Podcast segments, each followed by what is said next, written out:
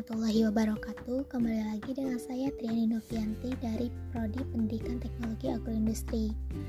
Hari ini saya akan membahas mengenai model pemanenan Di pembahasan kali ini saya akan membahas empat poin yaitu pengertian panen Melakukan panen dengan baik, menentukan cara panen dan peralatan panen Serta memanen hasil pertanian.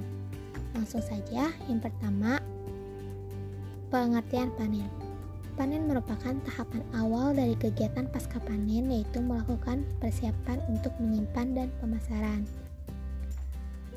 Adapun cara menentukan kematangan itu pertama dengan cara visual yaitu dengan melihat baik melihat warna kulit, bentuk buah, ukuran, perubahan bagian tanaman seperti daun mengering dan lain sebagainya. Lalu ada cara kedua yaitu cara fisik dengan perabaan baik itu dengan buah meraba buah lunak, umbi keras, buah mudah dipetik dan lain sebagainya. Lalu cara ketiga ada komputasi yaitu menghitung umur tanaman sejak tanam atau umur buah dari mulai bunga mekar. Dan cara terakhir yaitu kimia, itu melakukan pengukuran atau analisis kandungan zat atau senyawa yang ada dalam komoditas seperti kadar gula, kadar tepung, kadar asam, aroma, dan lain sebagainya. Lalu poin kedua, itu melakukan panen dengan baik. Berikut ada hal-hal yang perlu diperhatikan pada penanganan panen. Yang pertama, lakukan persiapan panen dengan baik seperti menyiapkan alat yang dibutuhkan, tempat penampungan hasil, serta pemanen yang terampil. Lalu kedua, saat pemanenan, Hindari kerusakan mekanis dengan melakukan panen secara hati-hati.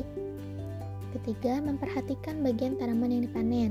Misal, tomat dipanen tanpa tangkai untuk menghindari luka yang dapat terjadi. Lalu cabai dipetik dengan tangkainya. Lalu ada bawang merah dicabut dengan menyertakan daunnya yang mengering. Lalu jagung dipanen berikut klobotnya. Keempat, gunakan tempat atau wadah panen yang sesuai dan bersih. Dan kelima, sebisa mungkin pada waktu panen pisahkan buah atau umbi yang baik dari buah atau umbi yang luka, memar, terkena penyakit atau hama, agar kerusakan tersebut tidak menyebar. Lalu poin ketiga, menentukan cara panen dan peralatan panen.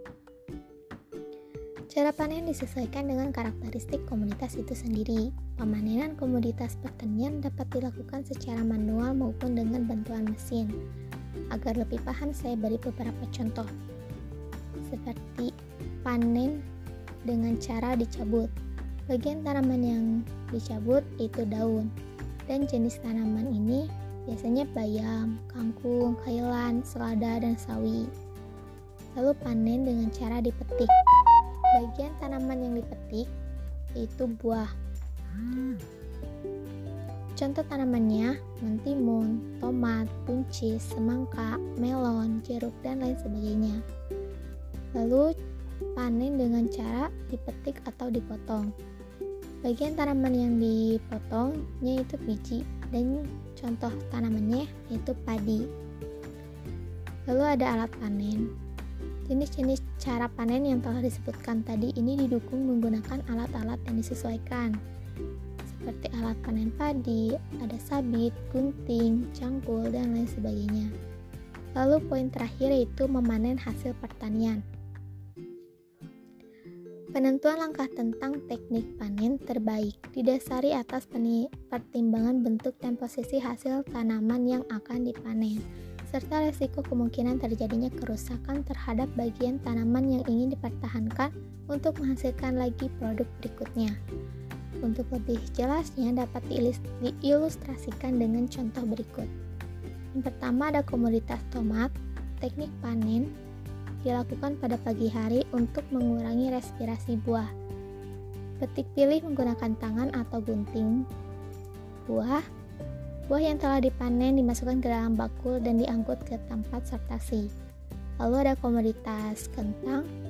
Teknik panennya itu umbi dipetik atau dipanen dengan membongkar tanah tempat tumbuh dengan cangkul atau sekop. Umbi dijaga dari luka atau cacat akibat alat panen. Umbi dibiarkan beberapa jam di bawah sinar matahari agar tanah yang menempel menjadi kering atau mudah dihilangkan. Lalu ada komoditas mangga arum manis. Teknik panennya itu petik pilih menggunakan gunung bambu yang dilengkapi pengait buah dan dipotong di atas absisi. Hal ini untuk meminimalisir getah yang keluar dari tangkai. Lalu terakhir ada komoditas padi. Teknik panen itu tangkai bulir padi dipotong dengan ani-ani satu per satu sepanjang 20 sampai 30 cm untuk padi jenis buah atau 2 sampai 5 cm untuk padi ceret. Nah, apabila menggunakan mesin, tangkai bulir padi dipotong dan diikat dengan diikat dengan rapi Ikatan padi ditinggalkan di lapangan, pemungutan untayan padi dikerjakan dengan tenaga manusia atau dengan mesin pemungut. Selesai sudah pembahasan mengenai model pemanenan hari ini, saya harap teman-teman semua yang mendengarkan podcast ini dapat memahami dengan baik. Terima kasih telah mendengarkan. Akhir kata, wassalamualaikum warahmatullahi wabarakatuh.